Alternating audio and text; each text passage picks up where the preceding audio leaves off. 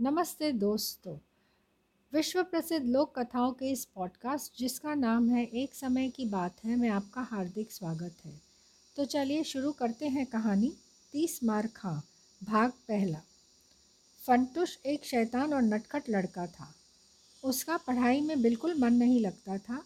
घर वाले उसे समझाते थे कि यदि तुम पढ़ोगे लिखोगे नहीं तो तुम्हारा जीवन व्यर्थ हो जाएगा। वे कहते थे कि पुस्तकों में ज्ञान का भंडार है।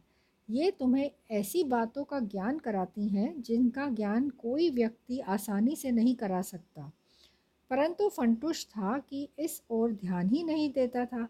कभी कभी उसे लगता कि उसके पिता सही कहते हैं, उसे ध्यान से पढ़ाई करनी चाहिए, और वह उसी दिन से पढ़ाई में मन लगाने की योजना बनाने लगता।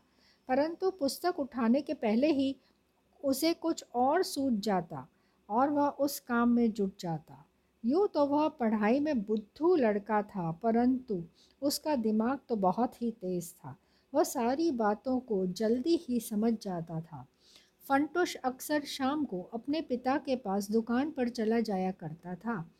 वहाँ पिता के काम में हाथ बटाया करता था, जिससे पिता को यह तसल्ली होती कि, चलो मेरा बेटा यदि पढ़ लिख नहीं सकता तो भी मेरी अनाज की दुकान और चक्की तो ठीक प्रकार संभाल ही लेगा। फंटुश पंद्रह वर्ष का हो चला था, वह देखने में पतला दुबला था। इस कारण सभी लोग उसे बच्चा ही समझते थे। फंटुश की इच्छा होती थी कि लोग उससे इज़्ज़त के से बात करें। बड़ों के भांति उससे, उसके साथ भी व्यवहार करें। एक बार गाँव में दंगल हुआ तो फंटुश ने निश्चय किया कि वह भी अखाड़े में उतरेगा। यदि किस्मत से वह जीत गया तो लोग उसकी ताकत से डरने लगेंगे और उसे फंटुश पहलवान कहकर पुकारा करेंगे। फंटुश मन ही मन कल्पना कर रहा था कि जब लोग उसे फंटुश पहलवान या पहलवान जी कहेंगे तो उसे कैसा गर्व महसूस होगा। उसके पिता पहलवान के पिता कहलाएँगे। फंटुश रोज़ जमकर वर्जिश और व्यायाम करने लगा। वह खूब दूध, बादाम खाता ताकि कुश्ती में वह जीत सके। परंतु उसने अपने माता पिता को अखाड़े में भाग लेने के बारे में नहीं बताया। धीरे धीरे कुश्ती का दिन आ पहुँचा। फंटुश लंगोट बांधकर शरीर में तेल मालिश कर अखाड़े में पहुँच गया। परंतु उसे अखाड़े का अनुभव नहीं था। इस कारण उसे जल्दी ही चारों खाने चित्त होना पड़ा। कुश्ती में फंटुश की पैर की हड्डी खिसक गई तो चार लोग उसे घर पहुँचा आए। फंटुश का हाल देखकर उसके माँ बाप बहुत दुखी हुए। साथ ही फंटुश को अखाड़े में भाग लेने के कारण अच्छी फटकार भी लगाई। समय बीतता गया और फंटुश स्वस्थ हो गया। अब वह पढ़ाई ख़त्म करके पिता की दुकान पर बैठने लगा। वह रोज़ सुबह तैयार होकर पिता के साथ दुकान पर चला जाता।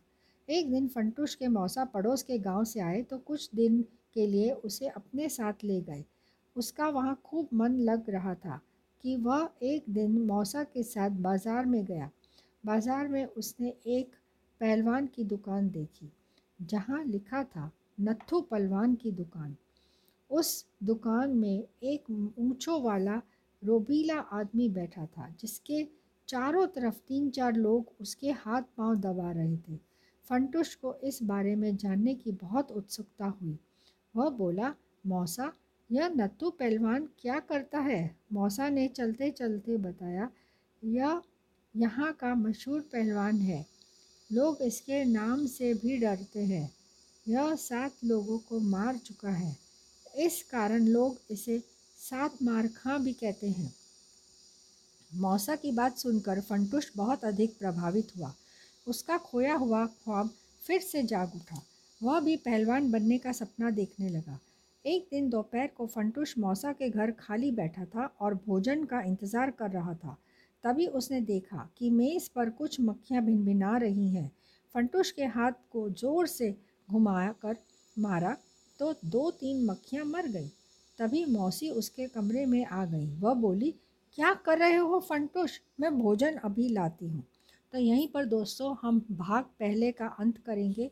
फिर मिलते हैं कहानी के अंत के साथ दूसरे भाग में।